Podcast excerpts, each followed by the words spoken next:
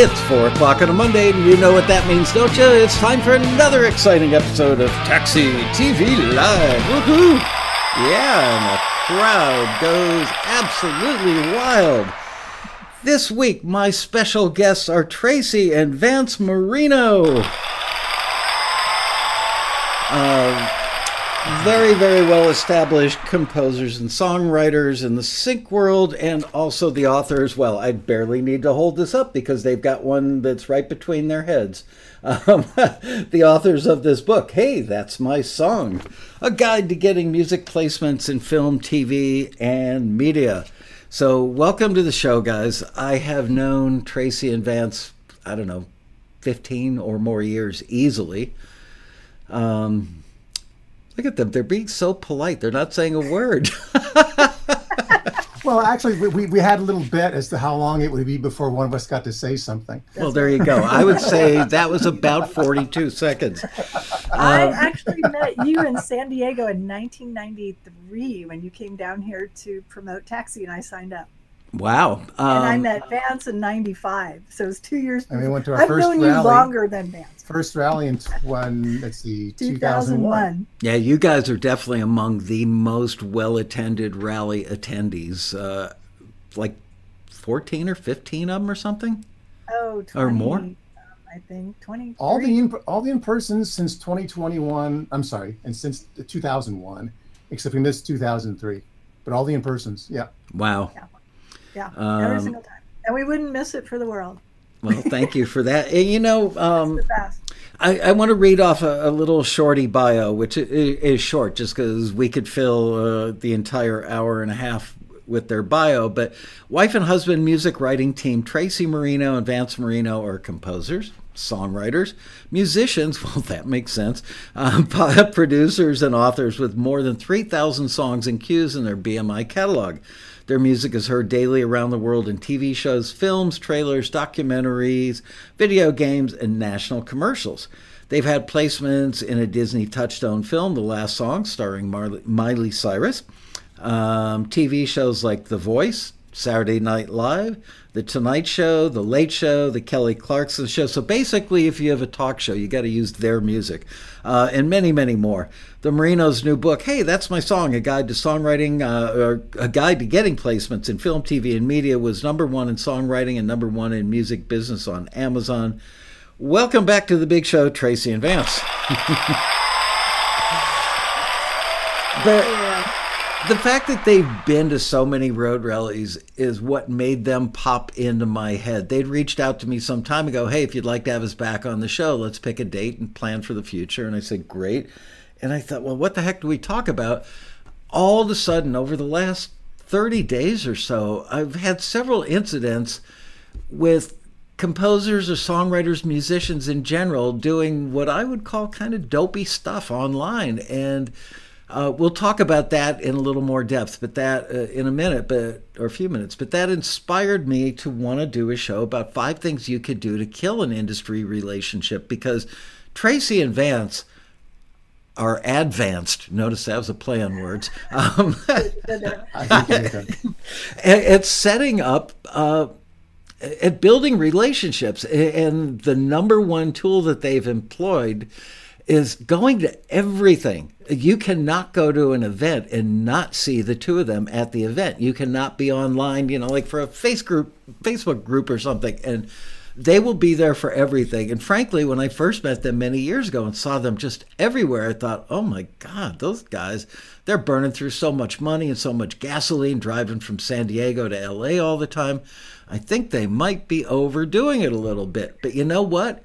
They were correct. They were right. I was wrong, because it has paid off. And they do a chapter in this book that uh, is aptly called Networking and Building Relationships. So let's start out with the positive and go into the moment that you said to each other, I'm guessing it was probably Tracy said to Vance, and he went, okay, honey, because we, we were just talking about that before we went live. Um, Tracy said to Vance, you know, we should go to every event imaginable and build a network. Who, who was it that had the idea, and How long ago was it? What prompted you to have the idea? Where was the genesis of all this? It was actually in March two thousand eight when we went to a little tiny music conference. Uh, I don't know even how we found out about it, but it, it was just a little gathering. Oh, and it was John Braheny was there.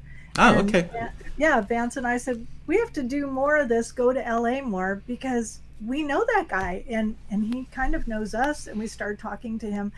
And then it was at a taxi rally. We met, uh, well, we actually met him several times, but a music supervisor, he was on a panel, and he said to everybody, immerse yourself in the music business. And we both looked at each other and said, that's it. We're going to go to everything we can. And it paid off. It really did pay off. So thanks to the taxi rally. Well, going to events and meeting people in person, I mean, that's, I think that's one of the, Uh, um, should be one of the goals in building relationships with music industry people. Uh, I think uh, some of the early music events we went to, they were, you know, the music industry professionals, music supervisors, publishers, label owners, and they're up on the panel and they're up there and we're just down here, and they're somehow sometimes literally above us because they're up there on the stage. And now, have you seen yourself in a mirror?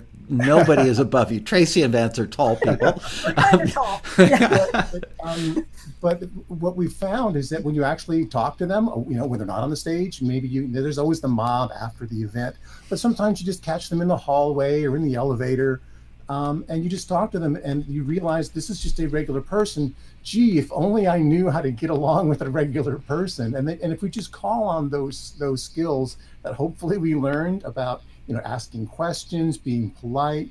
Um, that's what we, we, and we realized those things don't happen at home. This is before Zoom, obviously. Mm-hmm. And the only contact we used to have uh, with people in the old days was in person. So going to events and meeting people and just treating them like regular people. Don't, don't treat them like uh, royalty. They don't, I'm very few of them actually like that. They want you to respect them, of course. Mm-hmm. Well, I think the biggest thing, networking sounded so scary. And I had a dad who just hated that word. He said, oh, it's disgusting. I don't know why. He just thought it was awful. And I think he thought it was like climbing over people to get where you want to go. But that's not what it is. It's about just making friends is networking. And then if you know, like we know several singers who do pop. We know who to refer if we trust somebody.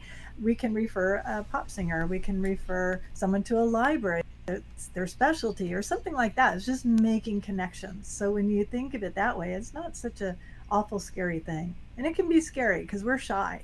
We were really shy.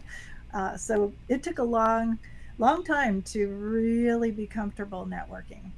I, I too am shy, even though most people think I'm not because I moderate the road rally.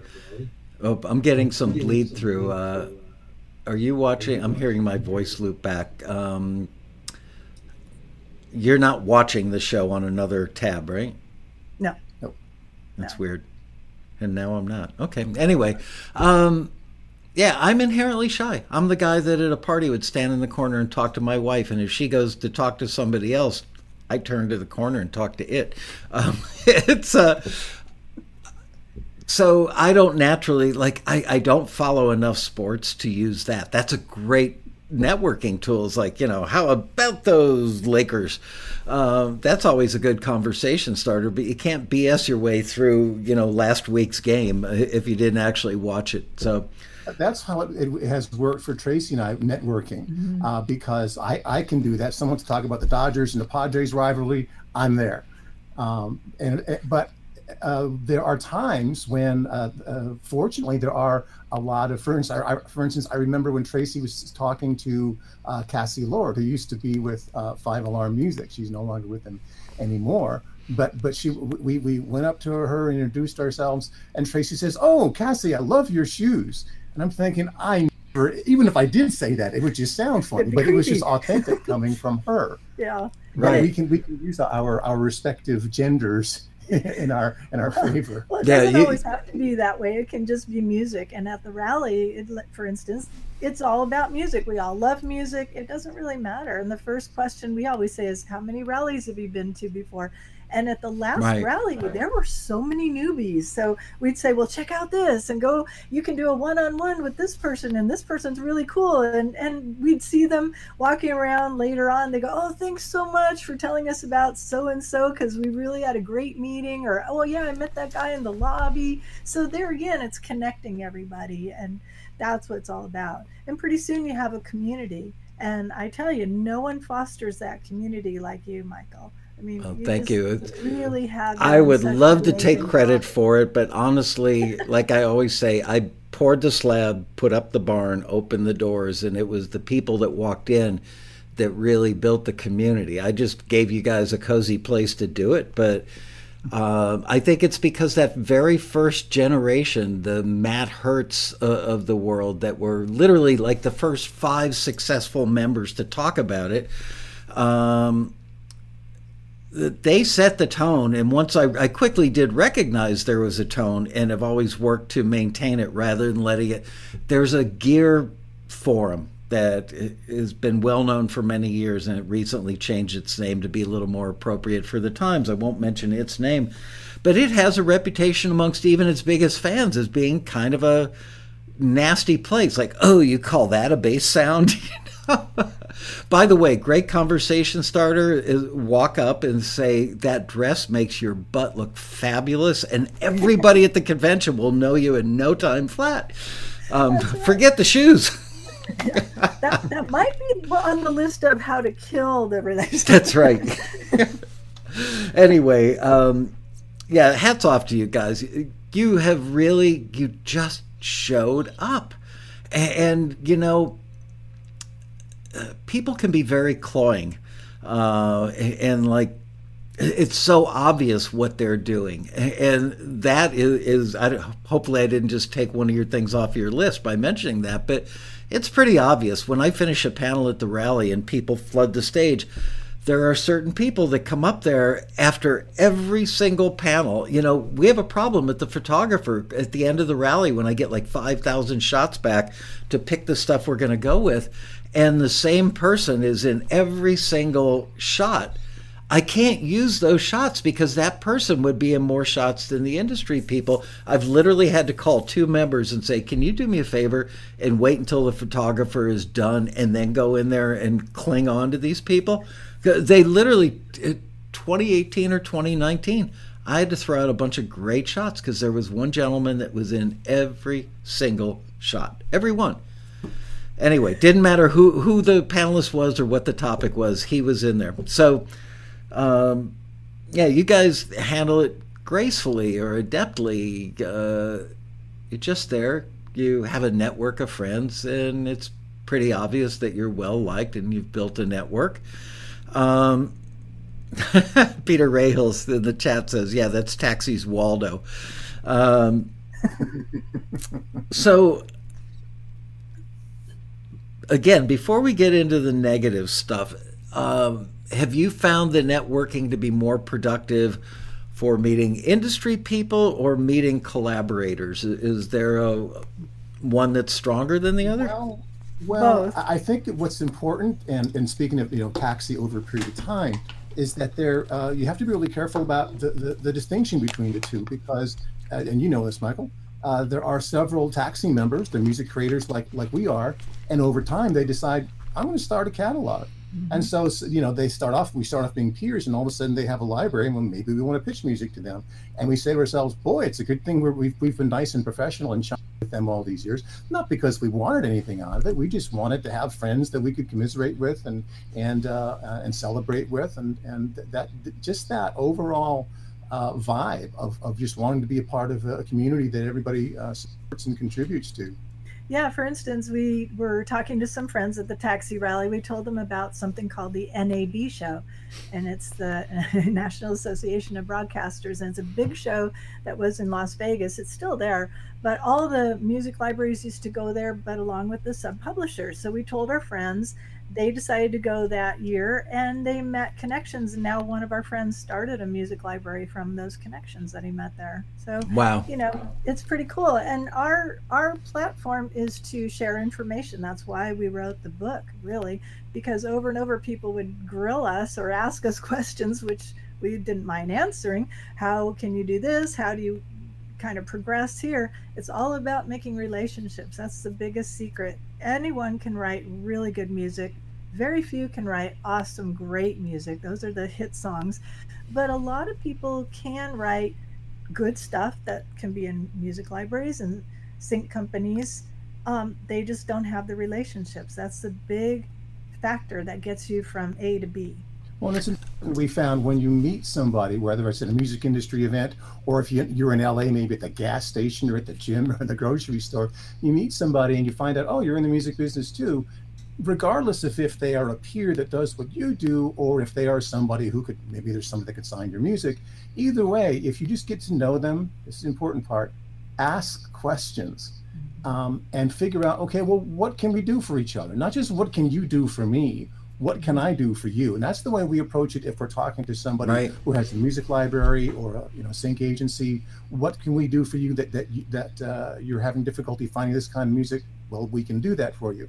Um, and that hopefully turns into something that they're doing for us, but but that's not necessarily the goal. Yeah, and in fact, uh, there was a publisher for a daytime talk show, a popular daytime talk show a long time ago, and he uh, he hired us to write music for that show.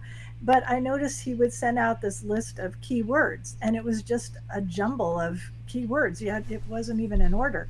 So I took we took the time to put it all in alphabetical order, and then I said, hey, how about if we make it according to what the mood is? Is it positive? Is it negative? Is it neutral?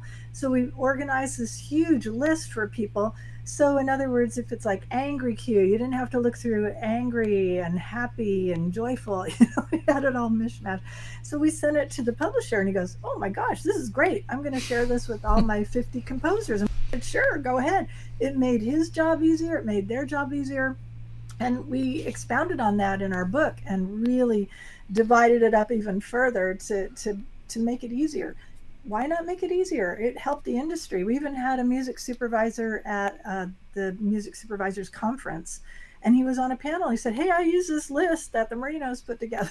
Nice. So, yeah, it was really cool. And that's what it's all about. It's helping people. If you can do something for a music industry person, you are golden. You know, so that really helps people. And, and I mean, one of the rules that I follow is don't blurt out at first meeting in the first thirty seconds of the budding relationship, I've got the best music in the world for you. I had dinner the other night with the executive producer of a bunch of T V shows. And uh, I never even mentioned pitching Taxi music, you know, or, or running listings with him. It'll come in time. And as it turns out, we really hit it off. I mean, we spent four hours at the dinner with just the two of us. It was like a really good first date. And um, I didn't have to try to not mention Taxi to him.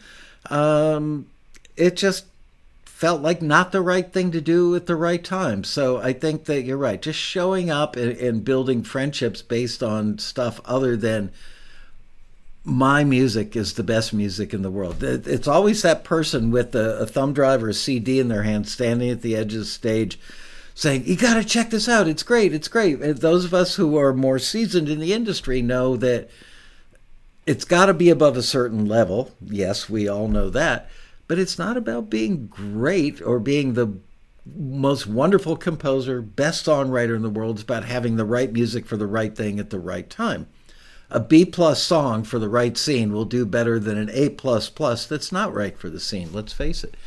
So exactly. I think you guys have done a really good job of kind of sensing what the, the proper etiquette is. And etiquette is every, every industry has its own etiquette. And ours certainly does. Um, something that came up recently um, in a, a person's YouTube channel um, was about whether or not the industry, somebody who I like and respect, um, does really good videos, and uh, it came up that the industry doesn't get back when Taxi forwards, you know, twenty-seven things to a production music library, and the library might take three or four or five, whatever the number is. They don't send an email to the people that they've heard through Taxi that they're not going to sign, because they know if they did, their email address would be everywhere, number one. They'd have a back and forth conversation going on with every one of them. Well, what didn't you like about it? What could I do differently? Can I pitch you other stuff?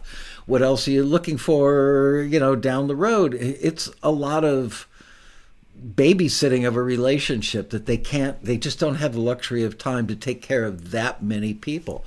So they tend to focus, the library owners tend to focus their efforts on the people that they do have a relationship with vis-a-vis. They've already signed them and know them to act in a professional manner. So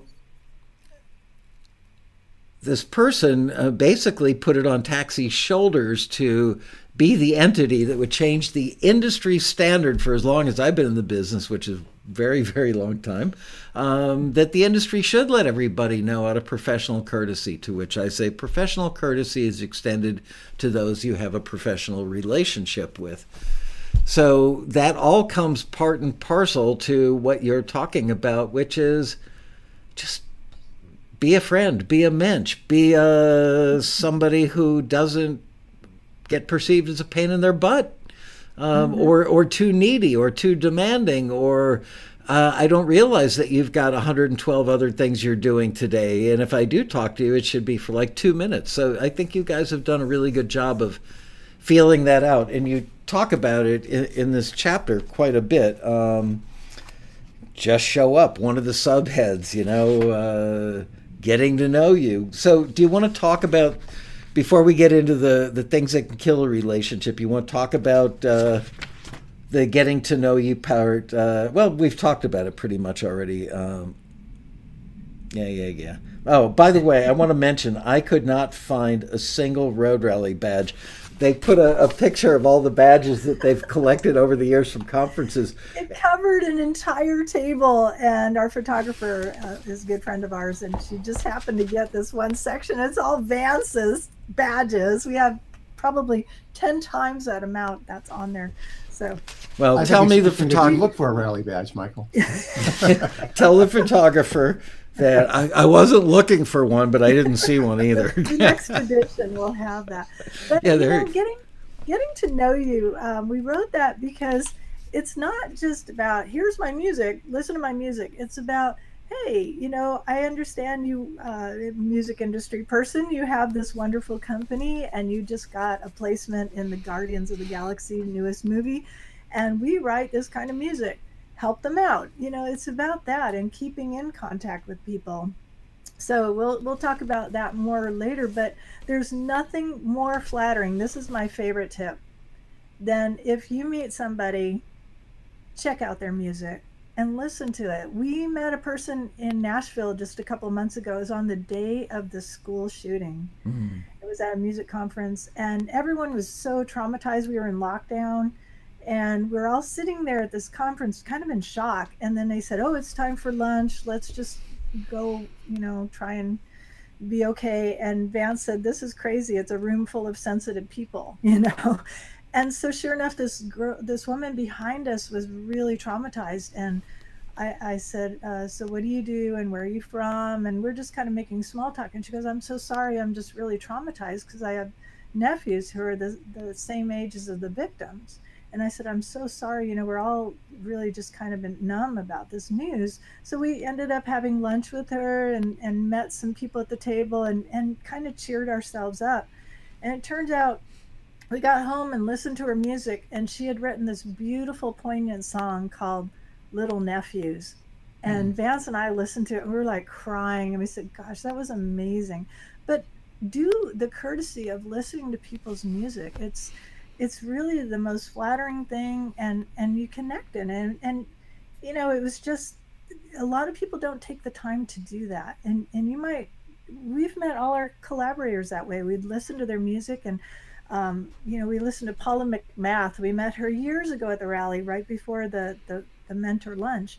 And and I said, oh my gosh, she has the most beautiful voice, and she just says things so beautifully. She expresses herself, and we've become great friends. We've written songs. Um, she has this one song that's played in Europe all the time that we co-wrote. So you never know where that goes, but really be genuine and take an interest in other people and their work, and you can end up collaborating with them. There are situations where you don't know who you're going to meet, as, as in the story that Tracy just told.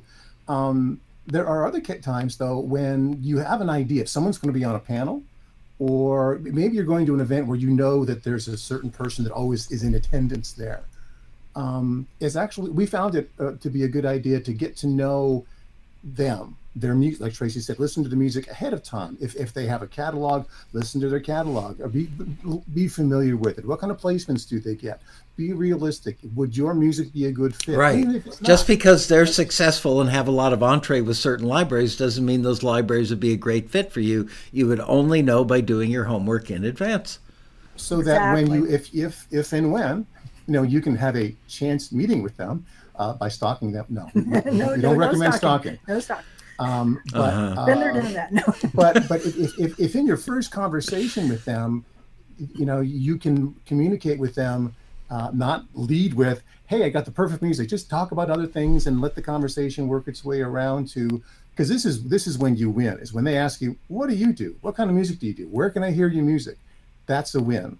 Is when you can work the conversation to that point, and you work the conversation to that point by not trying to work the conversation to right. that point. Yeah, and go on their website, see what they've been doing. Um, we're always just laughing because we met because our friends stood us up, and that, that was a funny story. Um, they at a concert, and so people always say, and that's right on our website, and people always go, well, how'd you meet? We go, okay, you never went on our website, because that's the first line we lead with. And it's a funny line, because you never know until you talk to somebody who you're going to meet. And on the other side of that, we've actually met people for the first time, and we'll make a reference to something that we know about them, and they'll scratch their head like, how did you know that? And we're thinking, it's on the home page of your website. They forgot. Yeah, but everybody puts a lot of effort into that home page. They look at it constantly for a week and then never look at it again. True. That's true. Yeah. Um, let's see. Oh, uh, what did I, oh, meet and greet, then retreat. That, I, that caught my eye and went, now that's friggin' brilliant. Talk about that a bit, would you? That's funny, because Vance hated that, that title. We, we put a lot of song titles throughout the book and did a twist on them. Uh, but that one he did not really care for, but there's a reason for that, right? Well, I, I th- it's the guy at the taxi rally who had five thousand pictures taken of him, right? Right.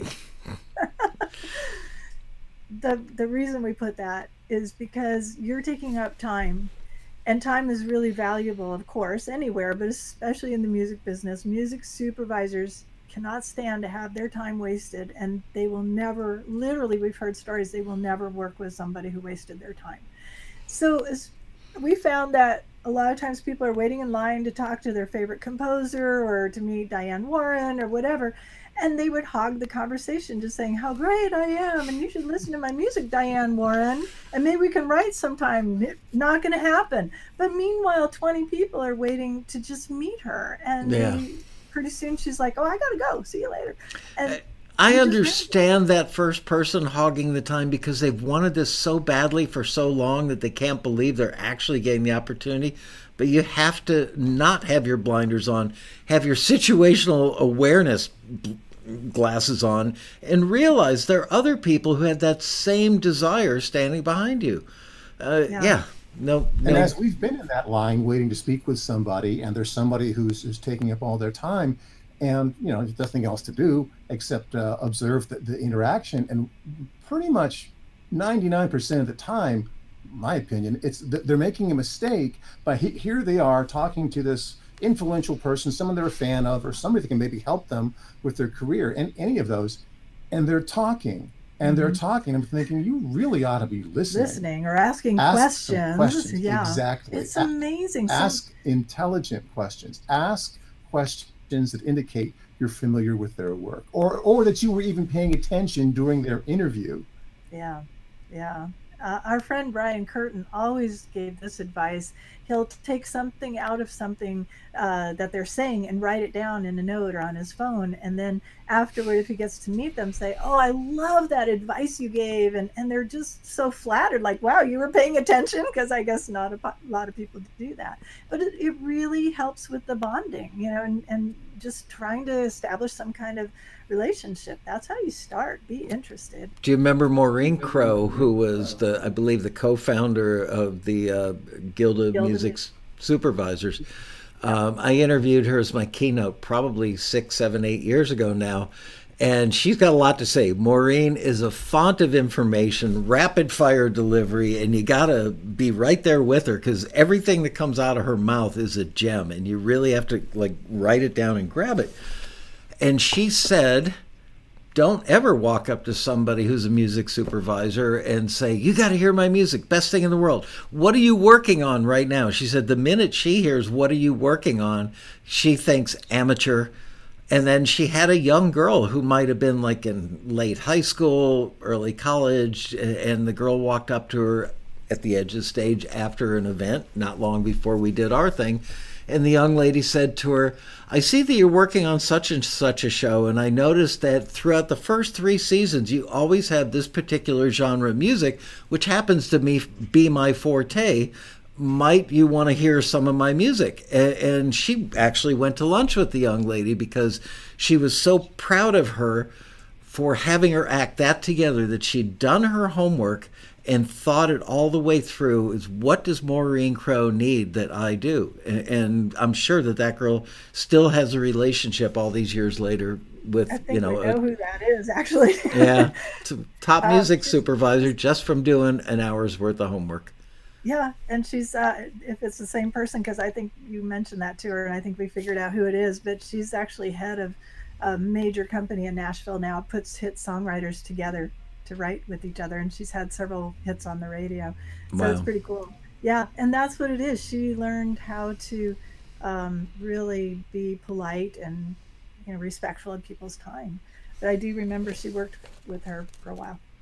Um, that was, by the way, the same Maureen Crowe that had uh, Taxi was the sponsor of the P M A, or not P M A, uh, of the Guild of Music Supervisor event that year.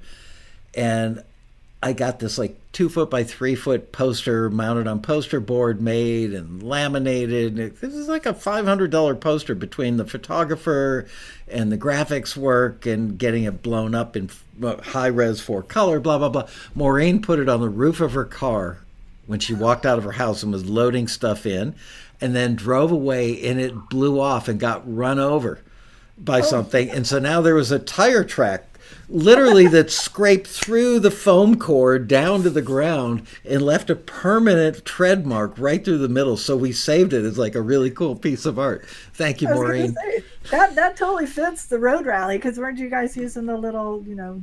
Yeah, the tire track of the road rally logo, which by by the way was total coincidence. That was our you know front end graphic designer for the the Taxi website that came up with that, and I went, there you go. Um, that works. That works. Let's talk about uh, one more positive before we get into the negative stuff. Um, you can't hurry love. Let's talk about that, the timeline, and, and letting things marinate. What are your feelings on that? Well, you can go ahead. Oh, okay. You're going to wait? Yeah. yeah no, wait. That means she's got nothing, and she's throwing the ball to you so you can yeah. look like a buffoon. How does it feel to be the Laurel of Laurel and Hardy? I think uh, I think of the many relationships we have with music libraries and sync agencies, some of them actually uh, started pretty quickly. We met the right person at the right time, had the right music, and uh, and uh, made beautiful music together. But there are other ones that took took longer. Um, obviously, you want the faster one, but some of the ones that take longer, uh, certainly for us, is one that took ten years. Talk about long game. President um, of the company. Yeah, took but ten years. Uh, but eventually we we got to the point where, well, what what kind of music do you do? Let me hear your music, and uh, that ended up uh, we ended up signing a bunch of music with a really great uh, library with with a, uh, with great distribution all throughout Europe and certainly here in the U S But that just happened over a period of time, seeing each other at events. And uh, we actually spoke on the same panel once. And uh, we just didn't want to come off too strong. And um, and it, it, it we, we played the long game and it worked. And of course, there's the medium ones. Sometimes they see each other. Uh, you see each other at uh, at one event. Okay, that's one event. And then you see each other at a different event for a different organization. And I know for us, that's when we realized, oh, this person is a you know a, a serial event goer, um, right, like us. And so there's kind of you know you know game game respects game kind of thing. But but it's also it's important. We, we found it to be important to to uh, support organizations, and and people like to see that, especially the people that are on the boards of those organizations. They like to see, oh, you know, thank you for showing up and supporting our our event and what we're doing here. And uh, so we've had relationships where we've signed music with people after seeing them at, at several different events over the years. Yeah, we, we actually met a person who, um, we knew him from Taxi. And, and uh, I called him up and said, hey, uh, we wanted to give you some music. And, and of course, this was early on. We didn't know any better. And he said, um, call me in a week. I'm really busy. Okay, so I have a total phone fear. I used to. I couldn't even pick up the phone. It was paralyzing. So I said, okay, I will call you in a week. So we called back and he said, I'm going to be out of town. So call me in two weeks.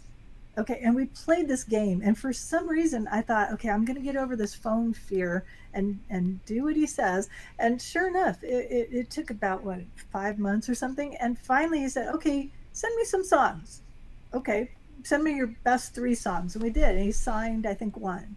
And he said, okay, uh, now write some more songs. And it, that's, it took, gosh, I think a year be before we had like twelve songs. And um, he was he was great. He, he just got us. Uh, he was very brutal. He would call us up and say, no, uh, this is not working. You know, change this. And I want more here and, and arrange this. He was so tough. But wow. we, it was like our challenge. And the more he would challenge us, the more we took the challenge. And, and it really made us better writers. We learned how to do research. We learned how to listen more critically to what, what that he needed to be marketable. And it's important uh, to note that not every library will do that. Some of yeah. them are, uh, are very proactive at giving feedback on what you send them. Some of them it's just pass fail. It's, and, yeah. and, and that's one of the things that you have to learn. Uh, and you can maybe talk to other folks that are in their library, but for the most part, you learn that by what what your relationship with them is going to be and how it's going to be yeah. by actually just entering the relationship and letting time pass. And getting back to that person you were talking about before with the videos and expecting Taxi to help, there is so much competition out there. We're in one library, and when we signed with them about five or six years ago, there were literally three thousand composers just in this one library, and it's a huge library. Now there are about eight thousand composers just in this one library. So we're up now against five thousand more composers than we were back when we started with them. So it's always keeping up with the trends, and that's another reason to network, because you'll find places you can be on email lists. You have to keep up. Now the threat is A I, and you know that's a whole nother can of worms, but you have to know about this stuff, and you have to know about the laws that are changing, and you have to know um, about samples and when to use them, and, and what's going to get you in trouble and what's okay. You know, you have to know this stuff because you can really burn yourself super easily if you don't do that. Speaking of burning oneself, uh, I remember one of the first times I really paid attention to musicians saying dopey stuff in a public forum. Uh, there's a, a website I won't mention because I, I don't want to trash that site, and it wasn't the site's fault. They just opened the door for this kind of bad behavior.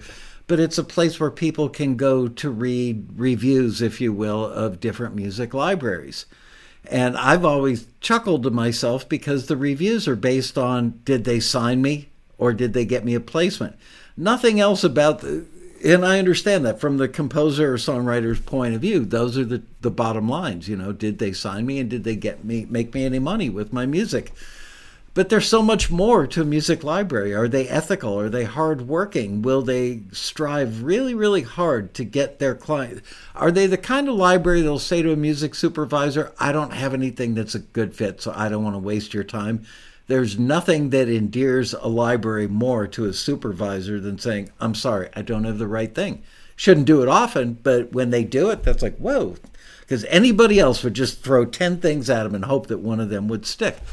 So there are people uh, that go on the taxi, supervisors go on the taxi forum, um, music library owners, several of them go on the taxi forum. Uh, they watch other people's YouTubes. That's how I found out about uh, somebody saying something, you know, directly to Taxi through a camera recently was, I got an email, email or phone call, like seven thirty in the morning from somebody I know at the library saying, dude, you need to go check this out. So the site that reviews libraries, every one of those composers who says something negative, which is the vast majority of the commentary on there, is negative, because usually they say it's a twenty-five to one ratio, that twenty-five people will say something negative versus the one that will raise their hand and say something positive. Um, if I were a library owner, I would go on that site and make a list of people that are trashing me. And many, like, we've found that a lot of the people that trash Taxi online have never been a member, never been an inquiry, never seen an information kit, probably don't know anything about us. And I would guess, venture a guess, that that's probably the same methodology they use for commenting on libraries. They've got no professional relationship with those companies, but because of word of mouth, they think it's okay for them to go online and go, oh yeah, that library never gets back to anybody. That library never gets placement of a song, only instrumentals. They say stuff. If I were a library owner, I'd probably have a list of those people and go, I don't want to sign them to my catalog because they're going to be directing that ire at me and at my company.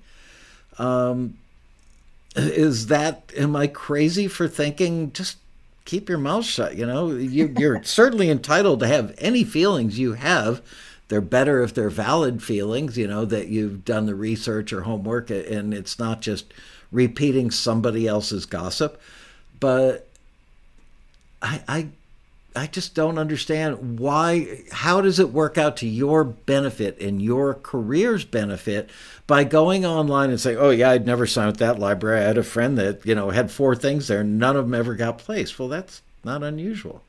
It, you know, like I said, there's so much competition, but really libraries change and they're, they're starting to do, they go into in and out of being humongous libraries with everything.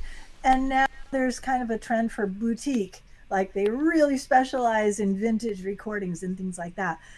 But what we've found over the years is that some of the early libraries we had didn't do anything for us and, and we didn't get a dime. And all of a sudden, ten years later, we get this check for like eight hundred dollars from one library recently. Yeah. And we're like, what? We even forgot about that library. And then there are other libraries where um, we, we were making thousands of dollars every quarter. We get this huge check and now we get a couple hundred. Things change, and they, they were focusing on ringtones. Well, ringtones were huge ten years ago, and now no one really cares. You know, right. They're, they're different. They go through phases, and then people change. We know a lot of people who worked at, you know, certain big libraries. They've gone on to um, sync licensing companies and very tiny boutique that work with huge artists. And and then we know other people who they were working at P R O and now they're working for a library, and other people, you know, it's just crazy. It's always changing, especially with the pandemic. So to trash mm. some company or someone is really dumb. Well, the problem with comparing with composers and songwriters and artists, comparing, well, how, what do you think of this library or this sync agency? Well, that's just going to be based on their individual experience, because we've, you know, we, we compare notes. I, I mean, I, we're certainly not discouraging that. Definitely do that. But what we found is that there have been libraries that we're just doing absolutely great with. They're getting us a bunch of placements, making us some money. And, when, and our friends, whose music is at least as good, if not better than ours, they're with the same library getting nothing. Nothing. Yeah. And then conversely, other libraries that are killing it for them haven't done squat for us. And so it's just yeah. a matter of, right. it's not just a matter of, is this a good library? It's right. a matter of how good a fit is your music for that library in the kind of placements. At that time, too. At, that's, the, that's right. How good a fit is your music for that library's clients at that time? Because exactly. that's often the game changer, is a show that ran for eight years and finally came to an end. And that was their bread and butter client. And yeah. now their their income, the library's income, has dropped off by fifty percent because that show went away. Or yeah. the music supervisor got hired on something else, or the editors changed. All those variables dictate how often and how much of your music gets used.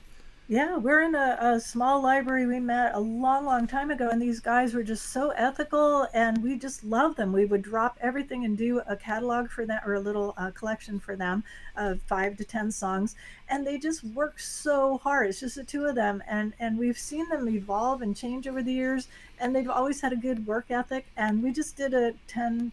Uh, piece collection of orchestral stuff for them, which we don't typically do. It's just a lot of, uh, it's very labor intensive, let's just say. It takes a lot to go in there and edit. Poor Vance was doing a lot of that too. But they're in with N B C Universal now. So it's a game changer.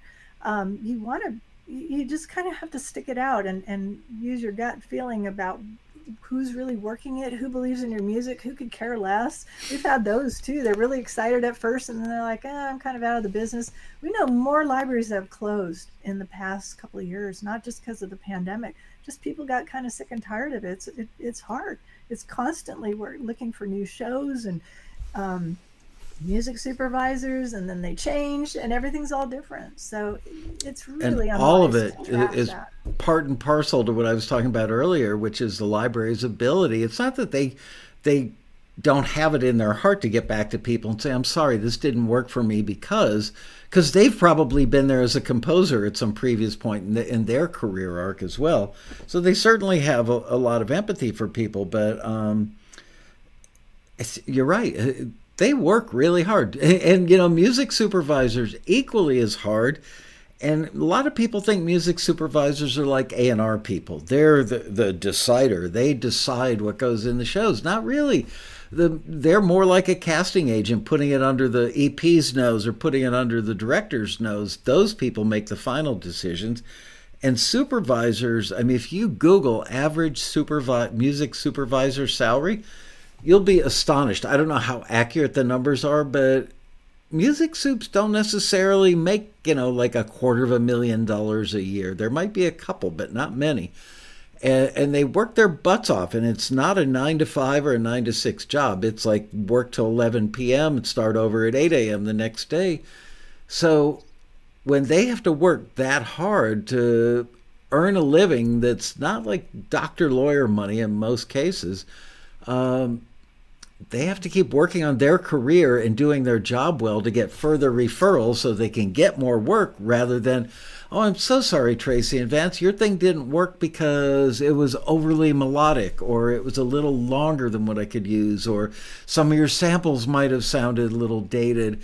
They figure it out on your own, you know, uh, ask your, ask your peers, the network of your peers that you've built, the ones that are your trusted friends who have earned your trust because they've been around for a while, and what comes out of their mouth is, is sage advice, rather than putting that burden on the shoulders of the library owner or the supervisor.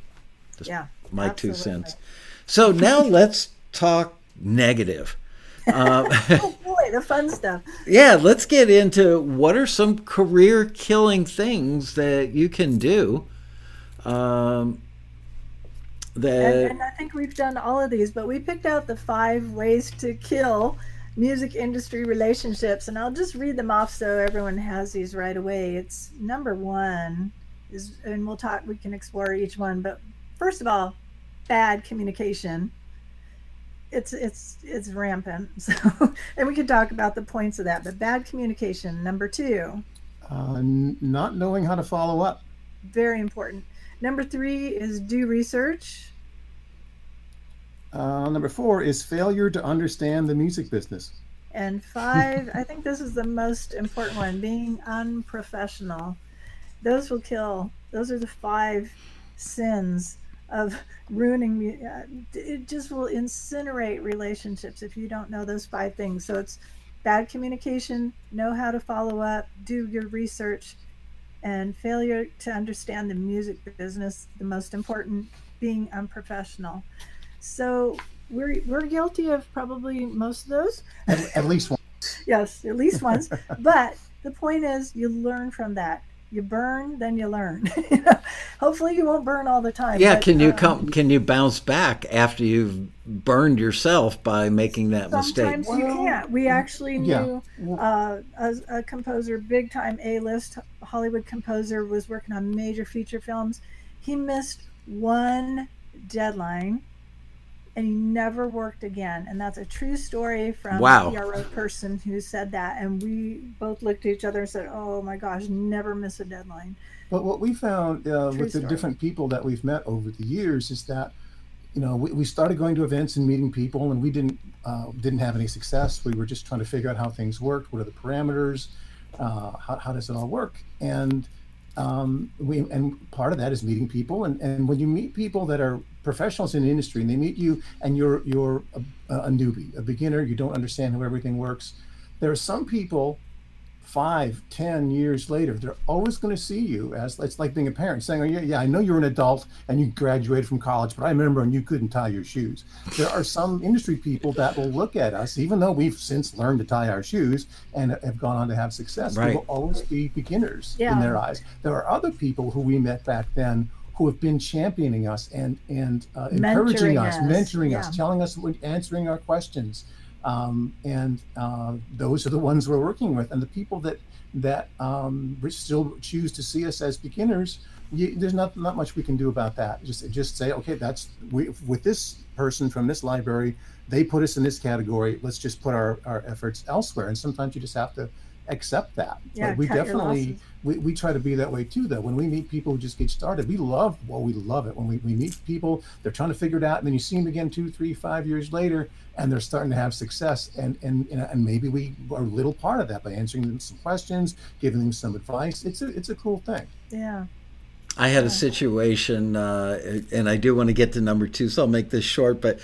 um when I worked at Criteria Studios in the seventies, the Bee Gees were there doing the album That Had Jive, talking on it, and then Saturday Night Fever. I would see them, in, you know, in the hallway, at the coffee machine, water cooler, multiple, multiple times a day. We all kind of were a big family under that roof.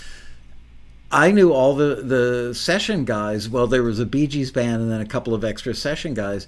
About three years later, when I graduated from being an assistant engineer to a first engineer, and I was at another world-class studio, and remember Melanie, I got a brand new pair of roller skates. I did one album with her, which was live in the studio with an audience. We recorded a double album all the way from top to bottom, ten nights in a row, and then took the best two bars of this, the best minute and thirty seconds of that. Put it all together, um, very few overdubs. Almost all of it was done live, and the record came out great. So she came back as a client like a year later, wanted to do another record with me. They, we just all enjoyed working together a lot. And she showed up with several of the players from the Bee Gees rhythm section. They walked in the room and saw, in their mind, I was still nineteen or twenty years old, you know, um, wrapping cables. And, and the bass player, who recently passed away, uh, said, "I'm not working on a record if he's engineering it." And I thought, what an ass. First of all, it ain't your record. You're, you're a hired gun playing on it. And I literally walked out into the studio because I had a room mic open. I could hear him say, he turned and looked at me and said, "I'm not, oh, you're engineering this? I'm not working on a record with you." So I walked out in the room and said, "Tell you what, buddy, um, cut one rhythm track. When you walk in for the first playback, if it's not a world-class job, just as good as anybody at Criteria or any other pro studio, I'll take myself off the record." And he had to apologize to me in front of the whole rest of the band. They're like elbowing, "Apologize to the kid." So I get that story. All right, let's move on to number two. Oh, well, bad communication, we were talking about the number one, is just being disrespectful of people's time. One thing we've learned almost consistently, industry people hate long emails. You know, it's like you said, do a bio, do keep it short. And then people will give you a thousand word bio, you know, or, or just an email explaining everything. It, they don't have time for that. Just get to the point. And, and I had to, I love to write, so I was guilty of that. But uh, tip though, when you communicate, if you don't understand something, get clarification.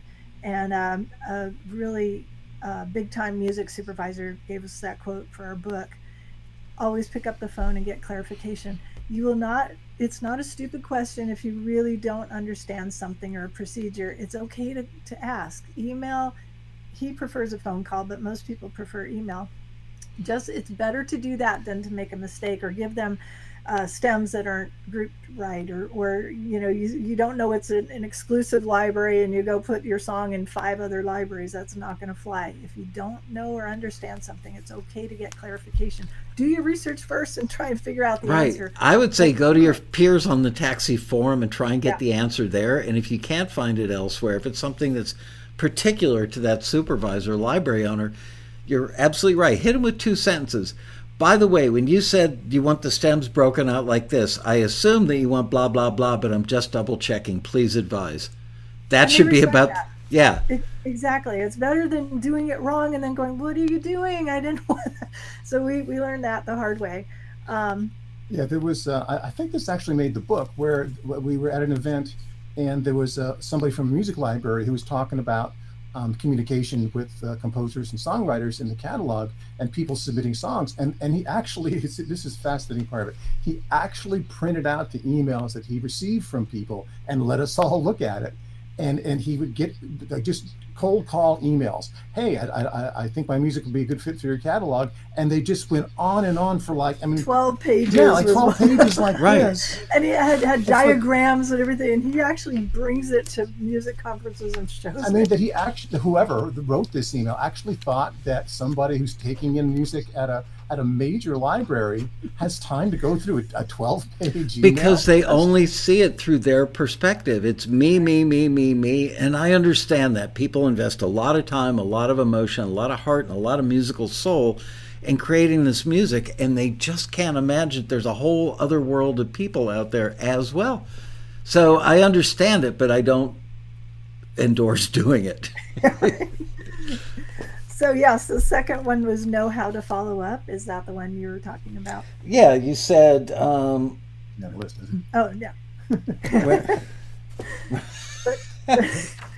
What was it? Oh, okay. Uh, following up is an, it's an important balance, because you know if you meet somebody and uh, maybe you want to submit music to them the next day, I, I suppose you could try that um, if you've done some research. But if once you've submitted music to them, you you can't contact them again that afternoon or the next day and say, "Did you get to listen to it yet?"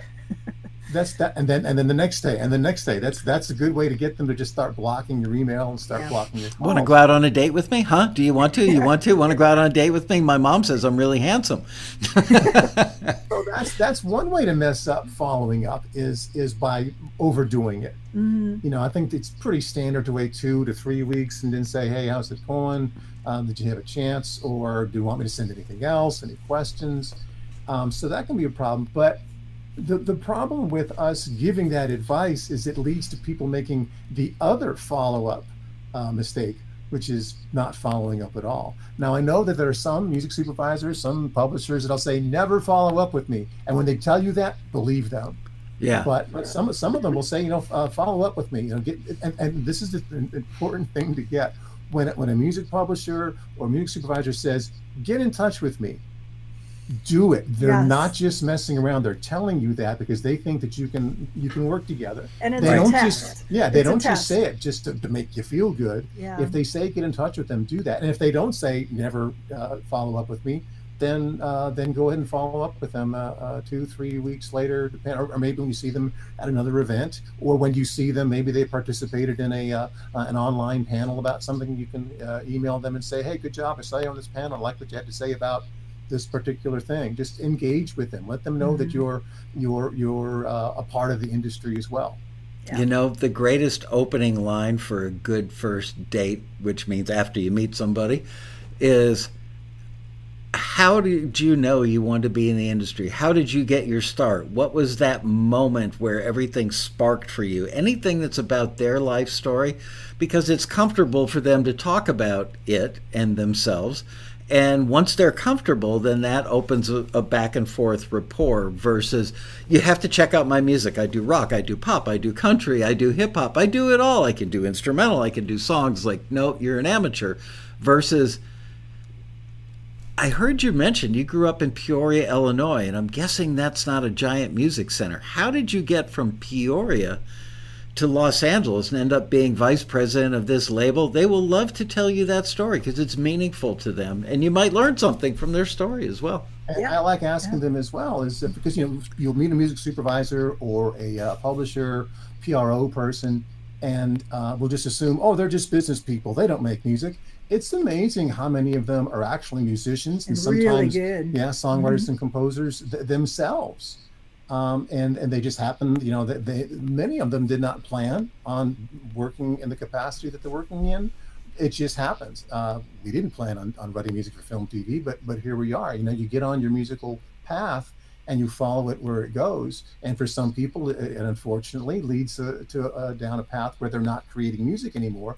But if they were really that frustrated with not creating music and having a desk job, then they would do something about that. They they like what they're doing. They're, I, I think that's definitely something we all have in common, that we can always uh, find common ground on, is is we all love music.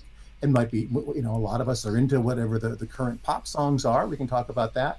Well, I know some uh, some people in the business that that don't like current pop songs. They like classic jazz, or they like, you know, vintage country or whatever. And, you know, tra- between the two of us, Tracy and I have a, a love for many styles of music. So we can always talk about our favorite songs and our favorite artists from different genres and different periods. And that's that's just a good way, you know, this is the beautiful thing about the Taxi Rally or any musical event. You can strike up a conversation about music with anybody.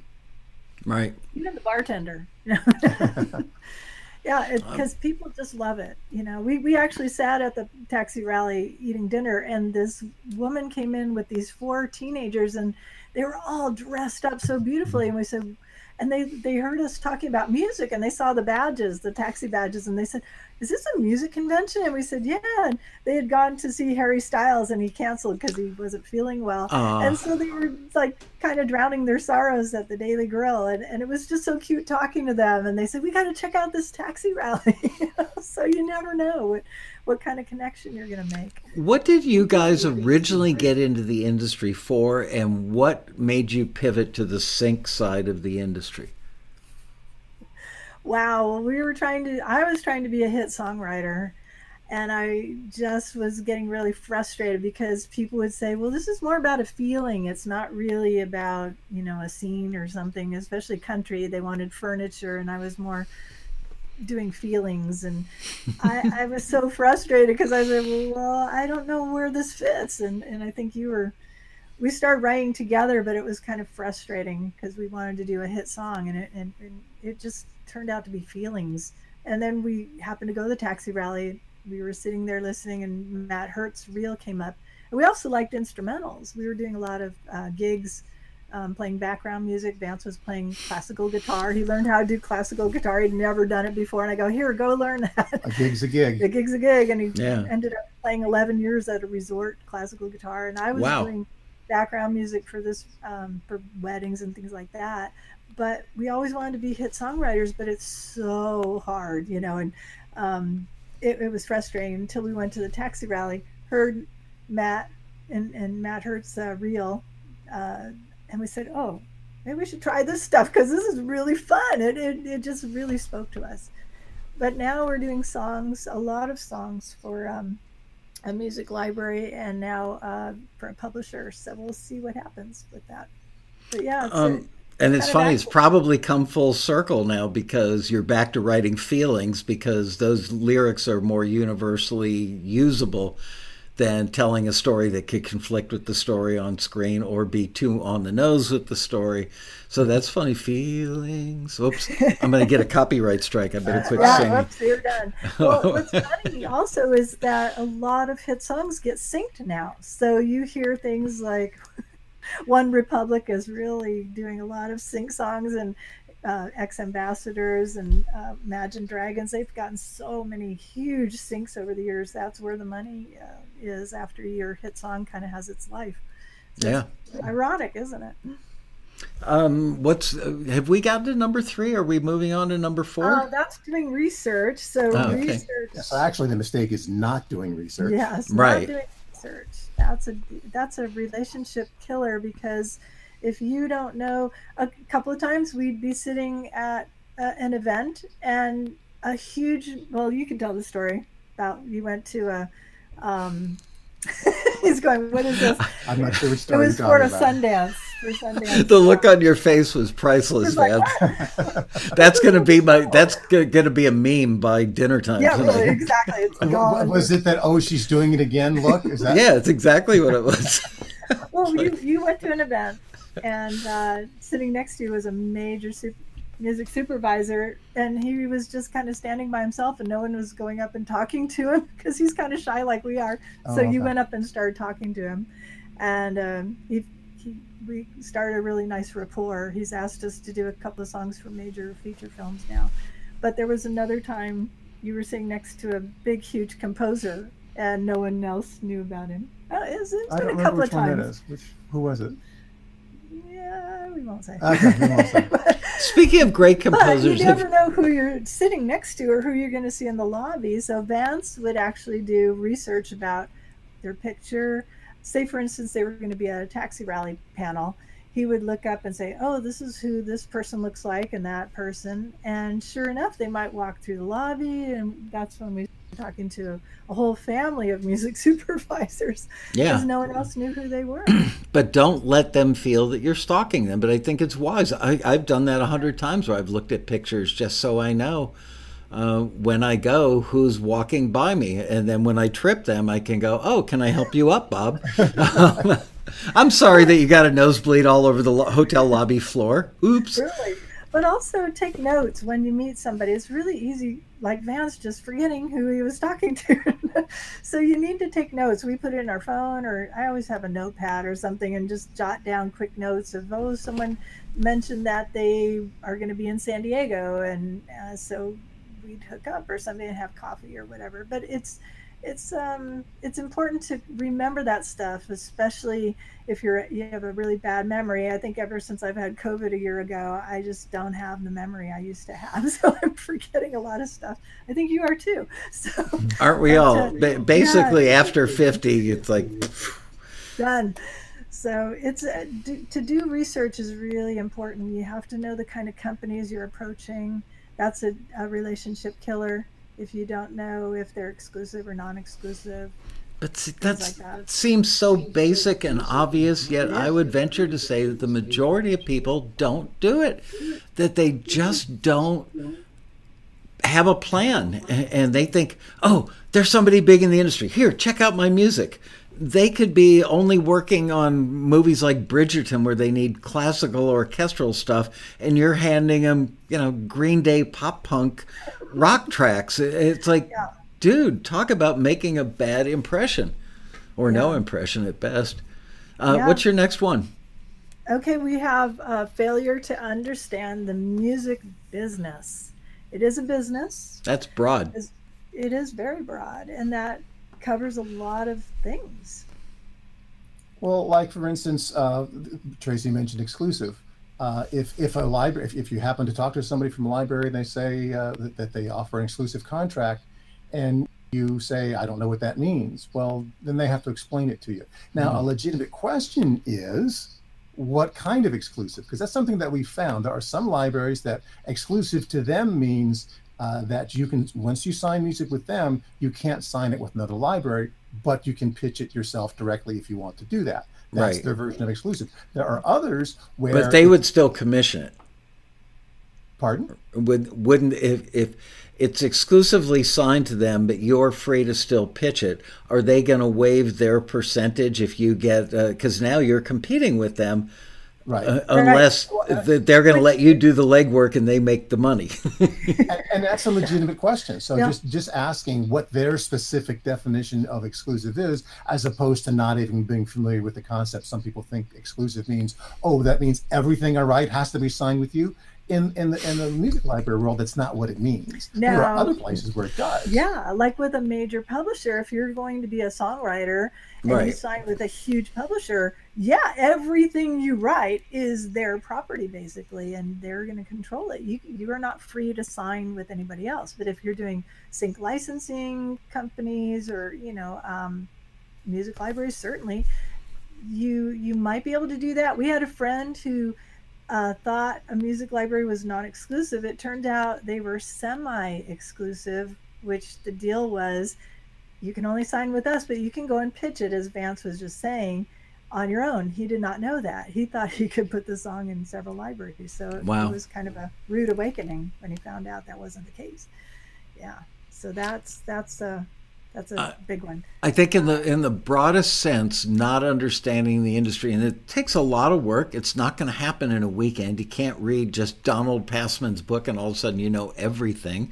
Maybe if sync is your thing, narrow in on that. And I would recommend um, your book, Steve Barden's book, Dean Crepain's books. Uh, you know, there, there are a half a dozen books that if you did read all those in a two-month period, you would probably surpass the knowledge of a lot of college professors that are allegedly teaching sync, because all of your books have real-world experiential ex experience behind what you've written versus somebody who's, you know, a music department professor at a college in Pennsylvania that's never actually worked with a library.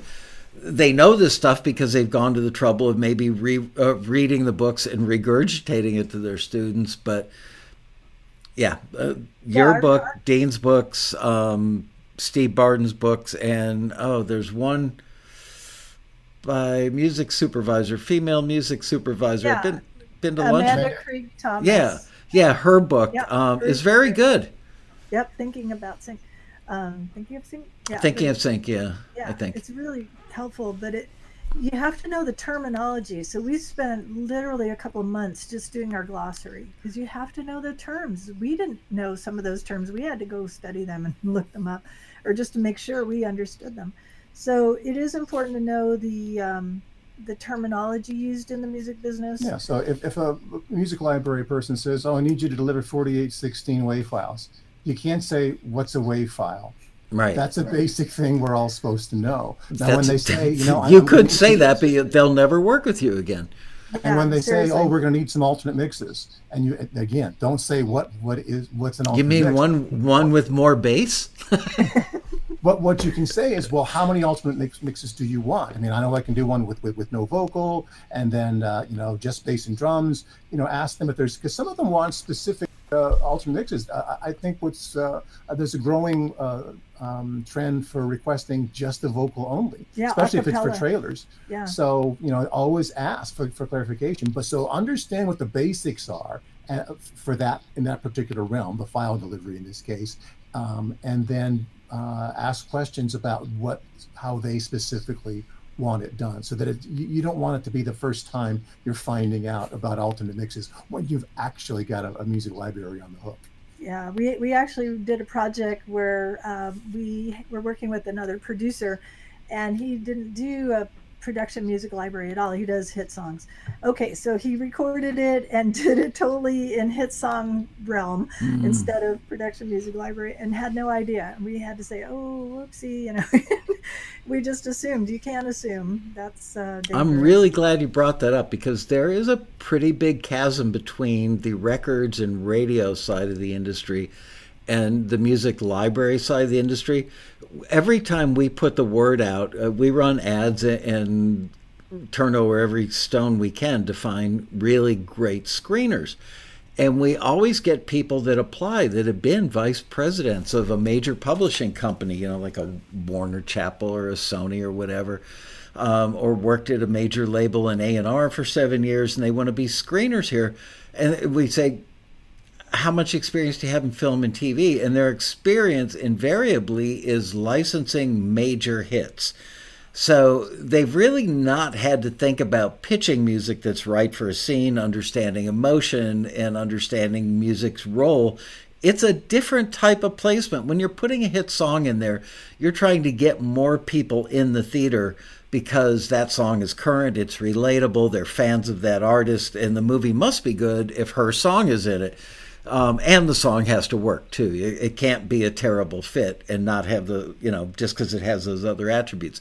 Whereas the independent music library world and the independent composer, it's all about the scene. It's all about the emotion, and, and it's, you guys haven't written a hit that everybody knows, so there, you're not in demand in that capacity.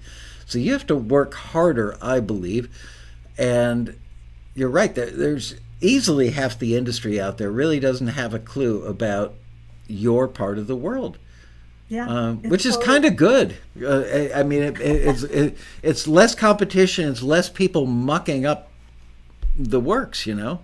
Yeah, well, and there's a difference between record quality and broadcast quality. They're two different things, really. A record has to be perfect.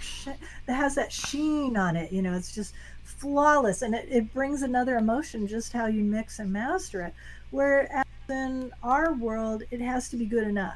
Clean and yet, you know, punched up and everything mixing wise, but it doesn't have to have that sheen. Um, that's very, very expensive to do that. You know, it just has Martin or Charlie. Neither. But it's it's people don't understand that in the record world. They, you know, it's it's just a different way to understand. But you need to understand that terminology. So understand the music business and how it works. It's if not I, that hard. If I can pat Taxi on the back for a moment, broadcast quality was not in the vernacular of the music library world until I put it there. And I'm not doing this for self-aggrandizement. I just think it's funny how it happened and that it stuck. When we first started Taxi, all the listings were for record labels, major record labels, major publishers. And then a woman named Susan, I shouldn't say her last name, but a music library owner called me and said, uh, she sounded just like Joey's agent Estelle on Friends. Can you find me something horrific? You could actually like feel the ash falling off the cigarette as she was talking, and it was bobbing up and down between her lips. And she was the first person to ever ask for film and T V stuff through Taxi. And this was just as A D A Ts were hitting the market. To give you a little timeline, Pro Tools didn't exist. Um, independent music libraries didn't exist. There were five or six or seven big ones, you know, uh, and that's where, all, and they used professional session players and big studios. Anyway, I remember trying to explain to Taxi's membership the difference between the quality of a Michael Jackson record and the quality of a piece of music that would make it into a T V show. There was only demo quality and master quality. And I used to get a magazine called Shoot Magazine that was read by video editors and cinematographers working on the T V and film side of the industry. And I opened up, and on the inside left cover was a picture of a guy with one of those shoulder mount cameras, and it said compact with broadcast quality, and it was for a Panasonic camera, and I went, broadcast quality. I'm stealing that. It wasn't my idea, but I knew what to steal because you didn't trademark it. No, it, but it perfectly described, it's got to be good good enough to be broadcastable, which I don't believe is actually a word, um, but it doesn't have to sound like a Michael Jackson record, although the bar is constantly being raised because the tools that are at your disposal, all, and I mean you're like all musicians, all composers, all artists with home studios, the tools are so, what I've got in Logic on my laptop so far surpasses what I had in the last room I worked in that was, you know, like a three million dollars room. Way more stuff in Logic, way yeah. more stuff. So yeah, broadcast quality just means it's well balanced. It sounds clean, it sounds clear, or if it's a, a dirty, you know, like, down and out acoustic guitar thing where I've got a hangover and I chain smoked two packs of Camel non-filters last night. Maybe that's right for Tom Waits. You know, that broadcast quality for Tom Waits is different than broadcast quality for an orchestral cue. They're, yeah, it's all about it. Being appropriate for what it is. Exactly. Uh, what What's the next one on your list? Um, and then number five is being unprofessional. That'll ruin relationships. Give me some and great that, examples of people being uh, unprofessional. Name names. Yeah, name names. I, I want to hear some names, damn it. You can go on and on with this one. It, it has the most on our list and all the others. But uh, well, we referenced it earlier, missing a deadline. That's that's number one yeah. as far as being unprofessional. Or delivering subpar music. Um, and, and they're different. Sometimes you, we deliver subpar, not we, uh, we as, as, a, as a community uh, can deliver well, subpar music, and, and we don't know it. But there are other times when uh, it's just not up to our standard because we were in a hurry. We didn't realize that the no melody mix has the melody in it. Yeah, if you if you can, and build in some time for checking, because even last week we were doing a project for ten songs and it was getting kind of down to the wire, but Vance waited till the next morning to check all the mixes, and sure enough he found one that had no melody, but there was actually some melody later on. He went, oh no, you gotta rebalance it, you know. So good thing he did that. It's it's really important to do that. Um, and then ironically, that a few hours later, the the company, uh, one of the guys called and said, oh, this is not playing back well. It's got some white noise and everything. And we wow. said, oh my gosh, what happened? We checked those mixes. I freaked out. We were freaking out, and we were at dinner. We couldn't really leave it or anything. And uh, we were like, literally, our hearts were just pounding. And I said, well, you got to go. You just have to go home and figure out what happened. And then uh, the person texted and called and emailed us all at the same time. He goes, never mind, it was on our end. It, it, it was like, oh my God. So did you write on your calendar, this was the date and time that that guy was unprofessional? Oh yeah, guy. And we've worked with this guy for thirteen years. We've never had a problem. We've always checked. So it was just kind of funny that the day before Vance was checking the mix going, oh my gosh, there's this mistake on there. But, and then we were freaking out with them, but they, they apologized and, oh, you know, we didn't think this was right. And it, it was like everyone was just having a heart attack because they were delivering it to a major company, production company the next day. So, you know, you, we're all going to make mistakes. We're all going to do that panic thing. Just, it, it, you have to have a sense of humor. That's one of the biggest things. Just, just go with it and, and be accountable for your actions or inactions. That's a big part of it too, being a professional. Take Listen, the blame if it was your fault. First thing I learned, well, after learning how to wrap cables and fill out tape box labels with legible printing, the next thing I learned very early in my career, probably the, the first week, was when you're making a cassette or a seven and a half I P S quarter inch reel-to-reel copy of something, because the band wants to go home and listen to the mixes and decide on the sequence for the album. Make damn sure that you trim the front and trim the back. Don't leave thirty seconds of dead air on the front. Don't leave, um, oh, I think it was LeBrant tells the story of his wife, uh, Stephanie, screaming down the stairs to the basement, uh, get up here, the pizza's getting cold, or something like that. You know? and, and he was like, what, what? And, and hit stop. And that was on the track, and he didn't clean it. Might have been Keith, whoever it was, doesn't matter. Uh, and, you know, somebody caught that because they let they left all channels open on the end, letting a reta- uh, reverb tail ring out. And you hear, yeah. Get up here, the pizza's getting cold. It happens, you know. Yeah. But the most you can do is apologize and make it right. That's a, that's. I think another one about being unprofessional Uh, is people who are difficult to work with. Just always try and be easy to work with. Be flexible. If they're asking for something, just just do it as best you can, or learn how to do it. Um, we've saved our our heinies many times because we just had to figure it out. Or, you know, Vance heard clicks or something, had to figure out how to get rid of them. I mean, you just have to figure it out. You have to be a figure-outer, we like to say, because uh, yeah. that'll help you, you know. But well, don't be a problem. It's good to be realistic, though. It, it, it, there's a balance here, because uh, it, it's kind of a reference to something you said earlier, Michael, about if you don't have what they need, just tell them that. When a library, libraries, first of all, like to pigeonhole us and say, okay, you are the orchestral people. You are the heavy metal yes. people. And you have to be okay with that. And, mm-hmm. and, and again, some of them are going to say, this is, this is what you're going to contribute to my library, this one genre, that's all I'll let you do. And you have to accept that. Maybe you can, the other stuff you can do elsewhere. There's some libraries that'll realize, okay, if you do this well, I bet you do a good job of this other thing. Do you do this? And when they ask you if you do a, a, a different genre of music than you've done with them before, um, there are a couple of ways you can approach that. You can say, no, I don't do that. Um, and, you know, that is, I have no interest in doing that. Or, or you can be honest and say, you know, I haven't tried that, but let me give it a go.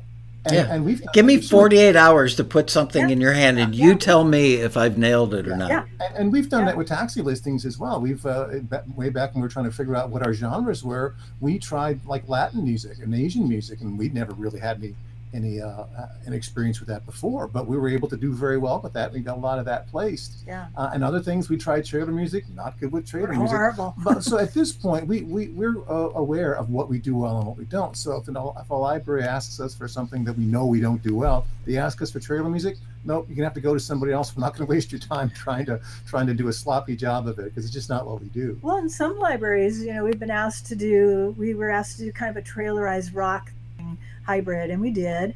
And then the library, we, we've known him for years, worked with him, and he goes, eh, it wasn't quite what I wanted. And we were really bummed out, because we thought, okay, for sure he's gonna take it. So we pitched to some other person we knew, and they said, oh yeah, this is great, I'll take it. It was used in every single episode of a T V show called Forged in Fire. Every single episode. And it never would have had that life if the other guy had taken it. So we were yep. actually grateful, you know, but you can't go online going, that bum, he didn't take our music, I hate them. You know? I'm amazed that people do stuff like that. They literally talk, talk trash about the people who could be or should be their clients, meaning libraries or supervisors, on these websites or in comments under videos or on forums. It's like, dude, what you think is what you think, but to say it publicly, not only is that company not going to want to work with you, other companies aren't going to work with you because they say that you're the town crier in a very bad and an undesirable way. But the internet fosters that. It it yeah. in, it yeah. encourages just by being there. It's like, well, I've got a soapbox. Anonymous, you know, it, it really helps if it's anonymous, and then the companies can't even respond to it. I think that's the worst of all. So that that's really sad. I, I actually pity people that do that, because I, I think it's a, I don't know, you could get into psychological issues or something, but but just be nice and, and be willing to be flexible and, and uh, helpful. You know? So, I've got a confession um, to make. I had somebody doing an anonymous trash talking thing about Taxi. You know how I figured out who they were? No. My new best friend, ChatGPT. Oh, oh, wow. He, yeah. Oh, that's interesting. See, that's where it's helpful. Yeah, so, what I did was I asked ChatGPT to um, list the top one hundred comments by this person using their avatar name, and a couple of them, their real name was also on the page. Oh, wow. Yeah, and it took all of thirty seconds to unmask them, as they say on wow. the news. Well, you know, think about this. It's not just you doing it. It could be a major company or Uh, you know, a huge pub, music publishing company doing that too. They have to be really careful. These music companies are paying somebody, you know, some we get sometimes thousands of dollars to create a track for one company. You know, why blow that? You'd be an idiot. Or, you know, may, even worse is a major music publishers like in Nashville, they're signing people, they're going to make them million dollar songs. Yeah. Why would you work with an idiot or, you know, someone trashing them? That just doesn't make sense. It's sad. Yeah, it's like a babysitter talking about the people that she's babysitting for online in a public way. You're not going to let that young person back in your house to watch your kids ever again. They're yeah. untrustworthy. Yeah. And other parents won't want to hire you too. So yeah. wh- wh- right. where's the upside? Like you said. What's yeah. Right. There is no upside. Thank you. Yeah. All right. Another- We've got like two minutes and change left. Um, is there okay. one more that we can bang out pretty quickly? Um, I just want to say be grateful and, and thankful to people who do give you an opportunity. And that goes really far. We would write thank you notes when we'd meet people, and um, handwritten thank you notes, really old school, because Nancy Moran told us that trick, and she's in our book, and, and that is, is golden. We actually went to a publisher's office when he moved offices and he was moving stuff, and he had this bulletin board, and there was our handwritten thank you note, the only thing on his bulletin board, and we were just so flattered and just laughing and said, isn't there anything else you're going to put on your bulletin board? He goes, no one's ever written me a thank you note. Yeah. Um, and to be really grateful to have an opportunity. Let's face it, we're all up against literally thousands, maybe millions of people doing this. There are, what, one point three million members of B M I and almost a million at ASCAP. You know, think about that. Wrap your head around that. And uh, someone said only one percent can make a living doing this of those B M I and ASCAP writers. one percent make a comfortable or even good living. And then like ten percent make any money at all. We're talking like maybe one hundred dollars a year. Same thing with so, stock stock photography and many other uh, pursuits in the, you know, in the arts, if you will. Um, I, I think that because of those large numbers, people, I just saw over the weekend somebody saying, oh, Taxi, they get thousands of submissions. There's another YouTube guy out there that's selling a course that comes with an email list of two hundred library emails. And uh, he constantly uh, espouses that Taxi gets like five thousand submissions for each listing and that we've got one hundred thousand members. I wish we had one hundred thousand members. Um, I, I would be like private jet wealthy. But anyway. Yeah, that's right. Going at home, you know, the old, uh, there was a story years ago about me going home and rolling around on the bed with five dollar bills. Oh, anyway. Um, Why was I talking about that? Speaking of being old. Oh, that we don't get five thousand submissions, but he wanted to sell his course and his list, so he's trying to make Taxi sound unappealing, like you'll never get heard because there's so many submissions. So not this coming week, but the week after, Taxi T V is going to be nothing more than me reading off how many submissions we actually got for the last ten song listings and the last ten instrumental listings. People are going to be shocked. I mean, it's not infrequent that we get ten submissions for this, twenty-seven for that, one hundred four for something juicy. On rare occasions, we may get three, four, five hundred for like a singer-songwriter thing, you know, a, a singer-songwriter love song with an acoustic guitar.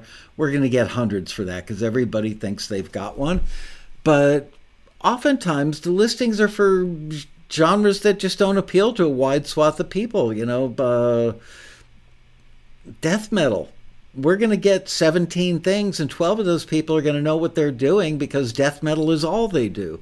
Yeah. Um, so it's not, and, and first of all, it's not competitive because everybody who's above the quality line and on target gets forward. It's not like, oh, you know, their music is better than Tracy and Vance's music, so let's let's take them back off the list and put these other people on. No, it's, everything is looked at individually under two criteria. Does it fit what the brief said, and is it over the quality line? Would we be proud to walk this into that music soup or whomever and say, you need to listen to this, and that they would invite us back again because they, we've earned their trust by playing them the right thing at the right time in a professional setting. Yeah. Um, man, this has been great. Everybody in the in the chat room say, wow, this went by so quickly. Thank you, guys. Really, really great information. And last time I had you on the show, I had not read the book cover to cover, but I actually have read the book cover to cover now.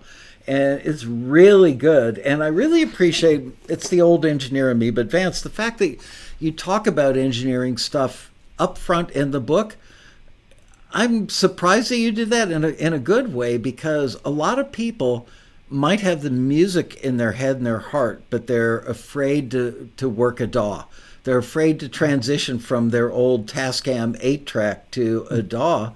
And, and and they're only hurting him or herself by doing that. So you've actually given them some encouragement and basic tools right up front in the book that I believe will help them cross that chasm. So good on you for doing that. Oh, thanks, Michael. That, that means a lot coming yeah, from you. Thank that, you. The, the, the chapters on mixing, and uh, they were a lot longer. Like there sixty was, pages was, longer. The, yeah, there was a lot, a lot of editing that happened there. But yeah, it's just stuff that we didn't know. Um, yeah. And I just, I just wish that, that it, it's the whole motivation behind the writing of the book. We wanted to make information available that we wished was available twenty years ago. Yeah, or even, um, you know, in one place, because the information is now out there, but it's everywhere, it's in different places. So we yeah. just want, that's why the book came out so big. We were trying to keep it small, but uh, it just, there was so much information. Yeah. That's like trying to write a two and a half minute song. Yeah, I remember when I first made contact with you years ago, and we and we were just learning how to use Pro Tools and how to do mixing, and you recommended, I'm not sure if you remember this, Studio Buddy.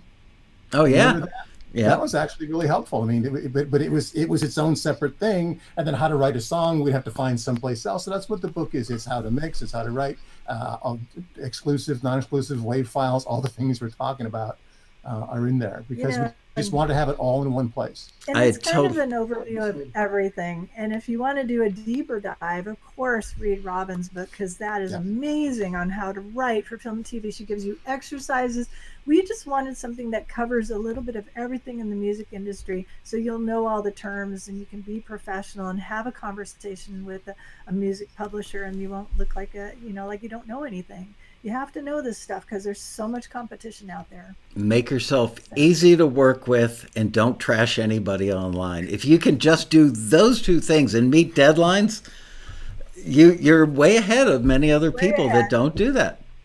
Exactly. Well, for sure. And, and be positive. You know, we, we try to oh, yeah. encourage people to don't trash and pile on the music industry, because everyone has a horror story. We've all been burned. We've all had that co-writer that disappeared or something. You know, all of us have that horror story. But you got to move on and get over it. And, and we did. And, and I'm not bitter anymore. It took me until like anymore. Vance, you, you better know, keep doing the dishes, buddy, because it sounds to me like she knows how to carry a grudge. It, it happens to everybody. The more horror stories we meet, we go, "Wow, we didn't have it that bad," you know. So it, it's it is being positive and being uh, a good encourager, you know, to, to encourage people. Well, and people, the, the uh, music library people, music supervisors, sync agencies, they want to work with people that they want to hang out with. Yeah. yeah. You'll hear that all the time. You know? Yes, good music, but just being professional and understanding the business and just being a friend. I mean, that, that goes a long way. Yeah. It's fun. I don't have many local friends. Rob Shirelli and I are very close. We hardly ever talk. We live four houses from each other. We've known each other for decades, and we would trust each other with our lives, literally take a bullet for each other. And yet we don't see each other much. And funny enough, like over the course of any given weekend, I will talk to at least two, if not three or four music library owners, because we can all commiserate about the future of the industry, about the biggest pains in the butts that we've worked with, et cetera, et cetera, et cetera. We live in the same world every day. So yes, uh, you become friends with the people that you earn each other's mutual respect by being professionals. Absolutely. Yep. Yep. And well, hang in there. Don't give up. You know? Now everybody, oh God, how can we could do a whole show on not giving up, because so many people do, oh. and they could literally yeah. be six months away from yep. getting that first thing. And it's not just one lucky break that buys you a house. It's I made twelve hundred dollars last year. This year I made thirty six hundred dollars. Next year I'm going to make two thousand dollars. A year later I'm going to make eighteen thousand dollars, and the year after that I made forty one thousand. That's the way That's it exactly really goes. What happened to us, and we just when we thought we were going to give up, saying this sucks, this is a horrible business, something would happen, well, and that, it almost always was great, and like paid the bills for another month, and just kept us going. So the story that Tracy up. was telling about the song that was used in Forged in Fire. It got rejected twice. Yeah, we thought, yeah. okay, this is what are we doing? This is this isn't going to work. We're horrible. We're and it worthless. ended up getting signed, and all of a sudden, it just started getting placed. It literally yeah. made us thousands of yep. dollars. An instrumental yeah. that got in, rejected twice, and maybe then, it was three times. During but, the yeah. pandemic, everyone was streaming, and so our royalties actually went way up during the pandemic. Right.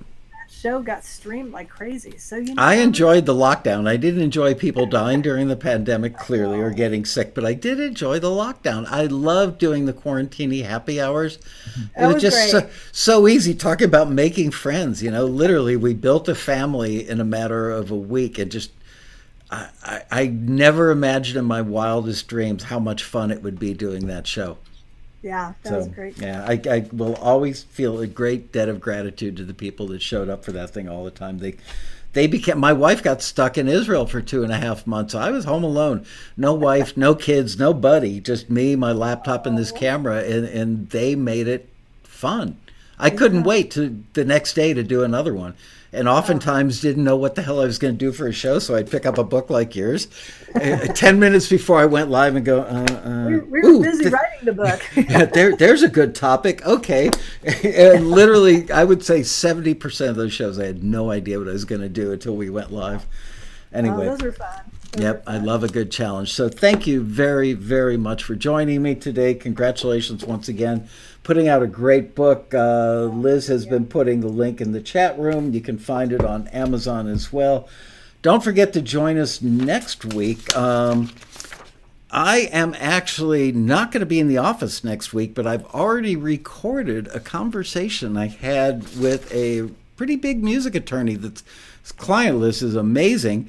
And I talked to him about potential legal problems with A I, artificial intelligence, in the future. And by his own admission, he said, it's so new, all we can do. He said to me before we went on camera, he said, you know, I don't know. And I said, I know you don't know. No, nobody knows. But let's think about what could happen, positive and negative, and from a legal perspective, because you're a lawyer. So anyway, uh, you guys will be seeing that next week. And uh, I had a plan for two weeks from now. Whatever. We'll figure it out. Ten minutes before we go live. Thank you, Tracy and Vance Marino. Really pleasure to have you guys here. Bye-bye. See you guys next week on another exciting... Oh, and if you haven't subscribed, what the hell? Give us a like, too. Thanks, guys. Bye-bye.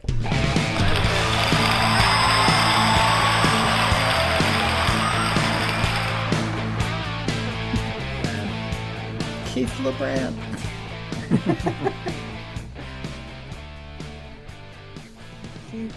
Keith Lou Grant. Keith Lou Grant. That was his name.